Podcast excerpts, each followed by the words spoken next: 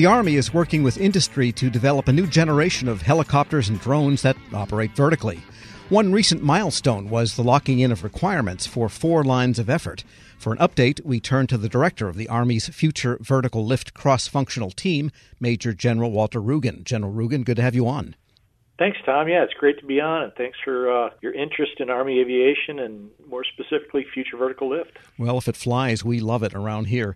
And with Excellent. respect to the uh, requirements, I guess that's the big news at the moment is that you have requirements that are set for these four different platforms.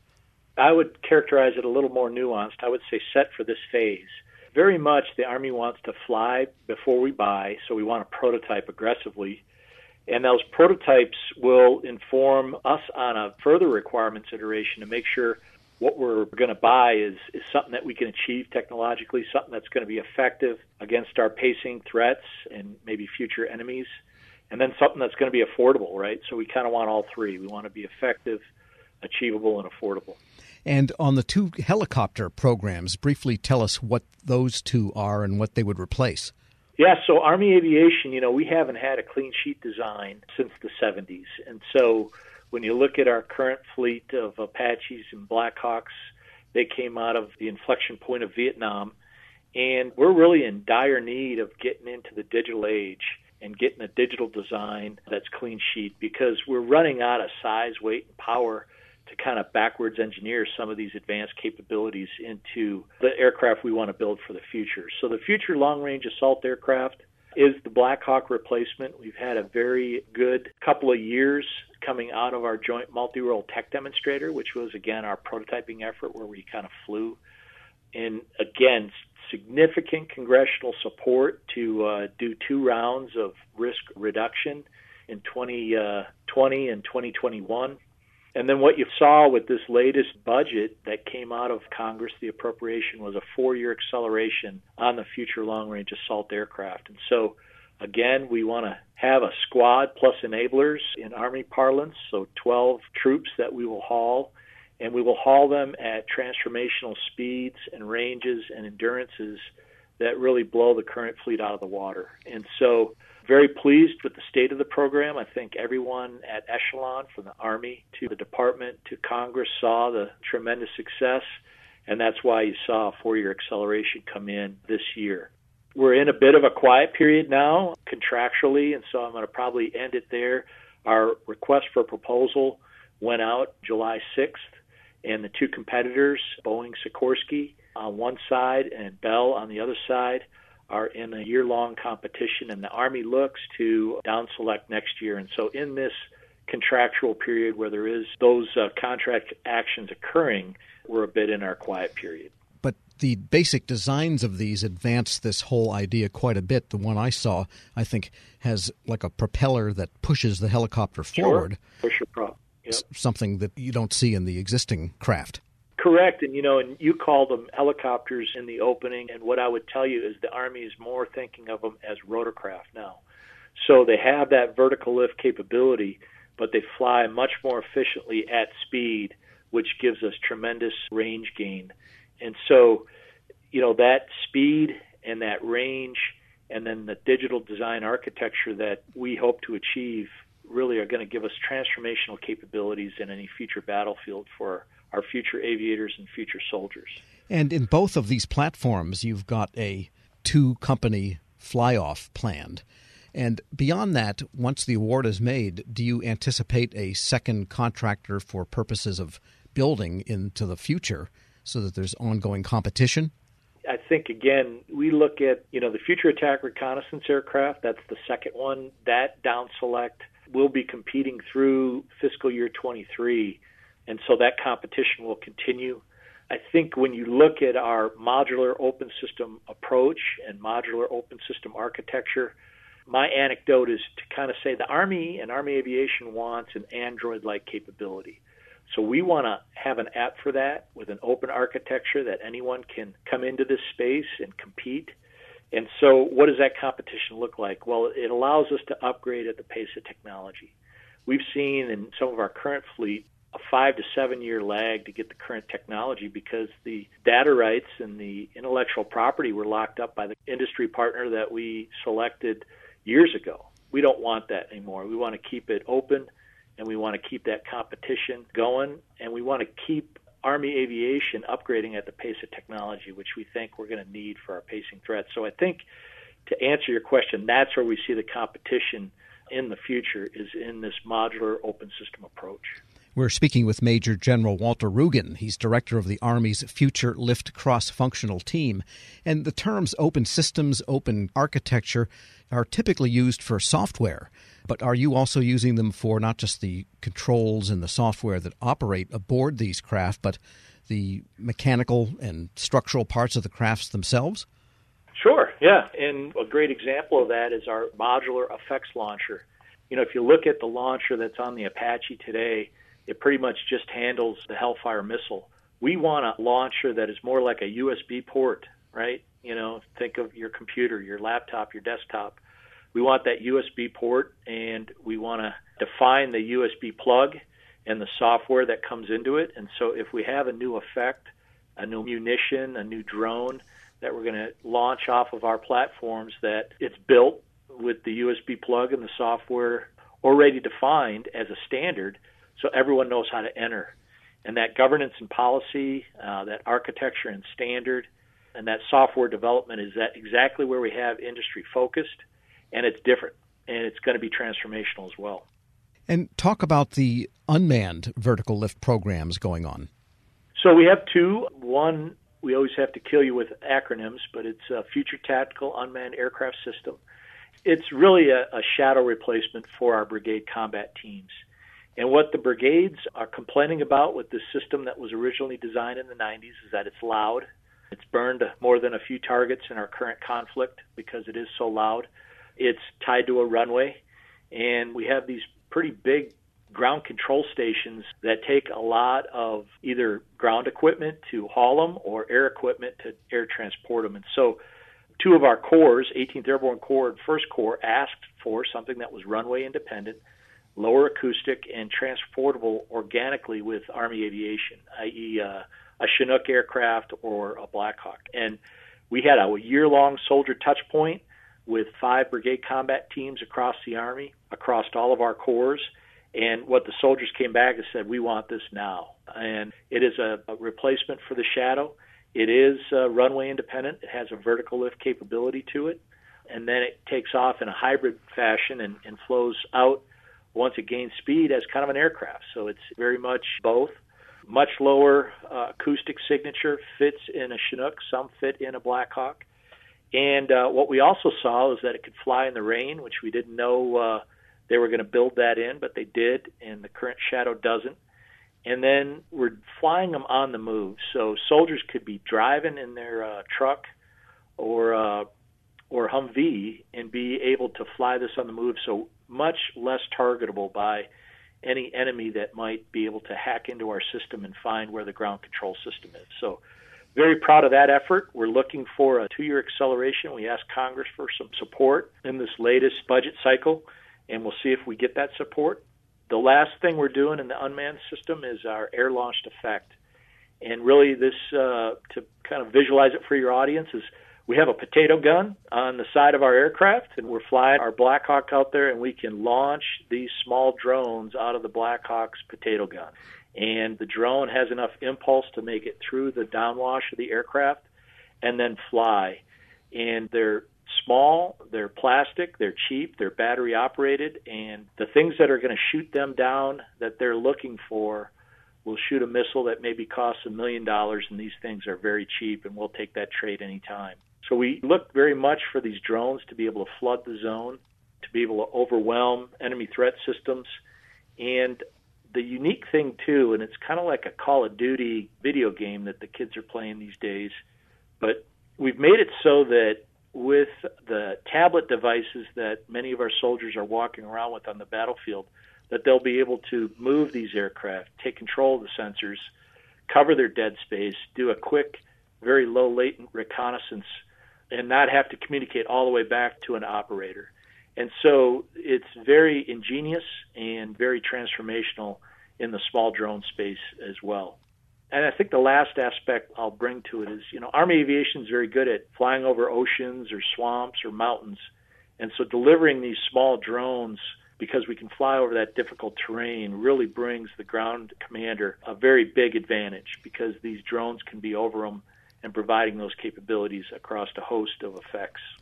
And that gets back to the open systems, open architecture. Then you must be working yep. to make sure that the future air launched unmanned systems are compatible with the future platforms that you have yet to award.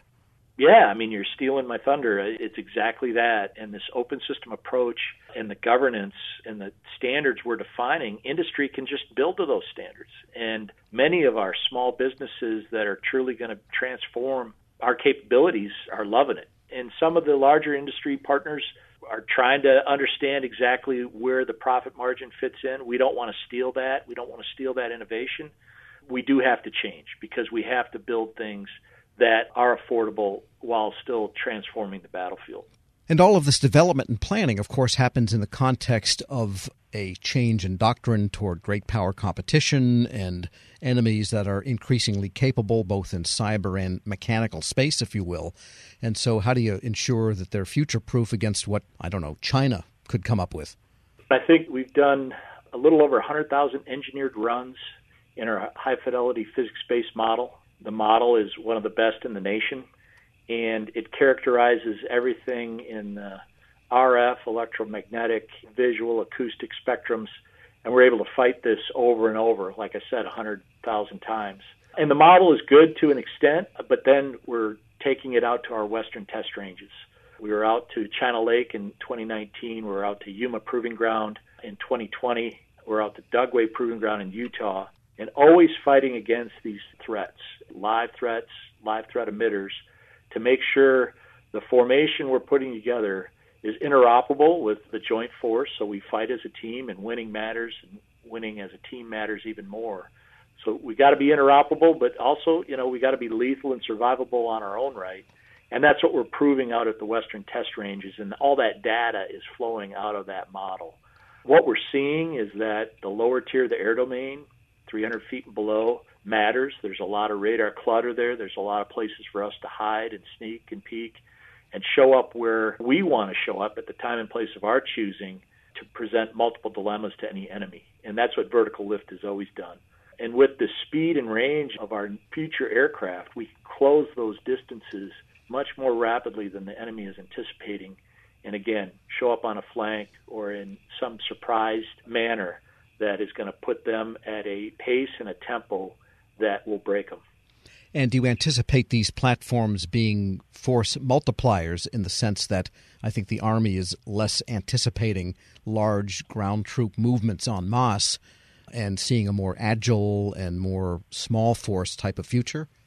Yeah, and I think, again, flexible too, right? So if we do see ourselves in another Cold War kind of scenario where we're maybe not going toe to toe, but we're maybe fighting the enemy systems in a surrogate that again we're flexible to go to any theater, not just our current pacing theaters, which is you know Indo PACOM and EUCOM. But if it shows up in AFRICOM, if it shows up in the Middle East, we're going to be able to fight there too and win. My last thing would be we are going to be affordable. And it's not just that we're effective, but the Congressional Budget Office has looked at us and a number of think tanks looked at our program to make sure that what we're developing is not going to break the bank. And we continue to have that transparency with Congress and with a number of our auditors to make sure not only are we going to be effective, but we're going to be affordable. So Major General Walter Rugen is director of the Army's Future Lift Cross Functional Team. Thanks so much for joining me. Thanks for the interest and really appreciate your listeners. And we'll post this interview along with a link to more information at federalnewsnetwork.com slash Federal Drive. Hear the Federal Drive on demand. Subscribe at Podcast One or wherever you get your shows. Hello, and welcome to the Lessons in Leadership podcast. I am your host, Shane Canfield, CEO of WEPA. Today, I'm thrilled to be joined by Vice Admiral Cutler Dawson. Cutler has had an incredible career serving our country for 35 years in the Navy, where he attained the rank of Vice Admiral. During his service, he had numerous assignments afloat and ashore, including Commander, Second Fleet, Striking Fleet Atlantic, and in Washington at the Pentagon and on Capitol Hill, where he was the Navy's Chief of Legislative Affairs. Immediately following his retirement from active duty in 2004, he became the president and CEO of Navy Federal Credit Union, the world's largest credit union where he served for 14 years. Under his leadership, Navy Federal grew from 2 million to 8 million members. Phenomenal. Cutler, welcome and thanks for joining me. Thank you, Shane. You've had a fascinating career across both military and the private sector. Can you tell us a little bit more about your background and your professional journey? Well, I started out at the Naval Academy where I graduated in 1970, and then, as you mentioned, spent 35 years in the Navy um, with uh, six actual actual uh, afloat commands. Uh, the first one was when I was 27 years old. Uh, I didn't know enough to be scared of anything, and it was uh, probably one of the highlights of my career. Um, and then after I retired after 35 years, I went to uh, work at Navy Federal Credit Union as the CEO, where I spent my next 14 years. Um, I'm I'm currently retired and enjoying life, and um, it's been a great run for me. How would you describe your leadership style, and how's that developed over the years? My style has been quite con- consistent. Um, I believe, and I've learned this in the Navy, that you have to go to the deck plates uh, to see what is going on. And you have to learn what your people do and how they do it so you can help them to be better at it and more efficient and more productive. Um, it's um, something that you need to do all the time. Um, I remember I used to tell folks that um, you don't want to retreat to your cabin. And what I mean by that is um, the longer you're in a position, the less you think you have to get out and about but that should be the opposite. You should get out and about more because people change, situations change, and you've got to figure out a way to get to them and find out what they're doing and where what you can do to help them. Uh, I We'll talk a little bit more about your book, but I read it um, from Sea to the C suite. Fantastic read. You talk about the deck plates in that um, as well. I would encourage everyone to get a copy of this and read some more detail about going to the deck plates. Cutler, who was the most impactful leader in your life and what quality did you admire about them? I had numerous while I was in the Navy, but uh, the quality that, that I enjoyed the most was the leaders that got to know me as an individual and that they cared about me. And i could tell that they cared about me. And they were not only my leaders but they were my mentors. And um, i remember um, one particular one bill schiffer when i had my first assignment at the pentagon um, i would go in to see him with my problem of the day and i knew that he had numerous problems of his own but he would stop and he would focus on me and he would make me feel like i was the most important person in his world um, and I, I tried to do that um, throughout my career. But really, it's about caring for your people. Cutler, in reading your book, there was a quote you used that you used to inspire those people that work for you. And it really got my attention. And it was it was you are the captain of your own ship. I wonder if you can talk a little bit about what that means and how it was useful to you and the leaders you were developing. Uh, absolutely. Um, what I mean by captain of your own ship, when you are the captain of a ship, sometimes you're in the middle of the ocean and you don't have anybody to turn to to make decisions. You don't have anybody to turn to ask, what should I do now? You have to be the captain of that ship. And I, I translated that um, into, let's say, Navy Federal's organization, where I would tell branch managers that I said, You are the captain of the ships of Navy Federal. You're the ones that are facing the, the members or customers, as others call them, every day. And you have to make decisions without a lot of guidance in some cases and without a lot of time. So be the captain of your own ship. Step up, uh, make decisions, uh, do what you think is right, and you never can go wrong. I think that is so important. And you have to give your people a little bit of latitude to take some risk as well, because there is risk for them in doing that and risk to your organization. That's right. And, and I mentioned that I, took command of my first ship uh, with five years in the Navy, and I was 27 years old. Well, my boss had 32 years in the Navy, and um, his his guidance to me when I first met him was, Cutler, you do the right thing and I'll back you up all the way. What a wonderful way to, to spend an assignment with uh, with backup and, and guidance like that. What, what great, great advice.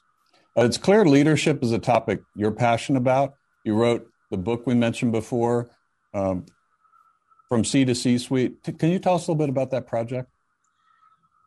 Yes. When I was at Navy Federal, I would tell sea stories uh, as parables to get my point across. And um, folks would tell me, Cutler, we like your stories. It gives us a picture of what you're trying to tell us. Now, what else are they going to say? They work for me, but uh, uh, I took it as a compliment, and it was. And my wife encouraged me to write a book, and I needed a co author to help me.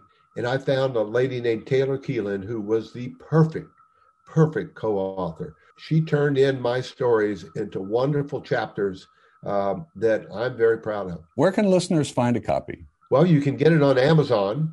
Uh, and you can also uh, get it on the Naval Institute website. Uh, and I might add that um, any proceeds from the book, Navy Federal uses uh, to give to charity. Fantastic. Cutler, thank you very much. Really enjoyed your time and your lessons and in leadership and sharing with us your life story. And, and uh, I've learned a lot both from talking to you today and reading your book. And thank you very much for your time. It's my pleasure. And I, I, I, would like to add one thing, if I could, Shane. Um, during my assignments in Washington, D.C., I gained the utmost respect for the civilians that work here every day. They're hardworking, they're dedicated, and they they have my eternal gratitude. Uh, I got to come and go from the Pentagon. They stayed every day and worked in Washington when I got to go out and um, enjoy being at sea. Perfect. Thank you. Yeah, WEPA serves civilian federal employees, but your comment is well taken because the interaction between the two is is continuous, it's nonstop, and it's critical. So uh, the career civil servants, as well as career military, uh, our country would not be where it is today without them. I totally agree, and and I can tell you from the U.S. Navy standpoint, uh, we couldn't operate like we do without them being the backbone of what we do. Thank you very much for your time today, Cutler. And to everyone listening to Lessons in Leadership podcast, we'll see you next time. Grab a 30-day free trial of Live by Live Plus, and you'll get unlimited skips, commercial-free music, and all of the podcasts and live streaming events you can handle. Visit livexlive.com slash podcast one to learn more and start your free trial.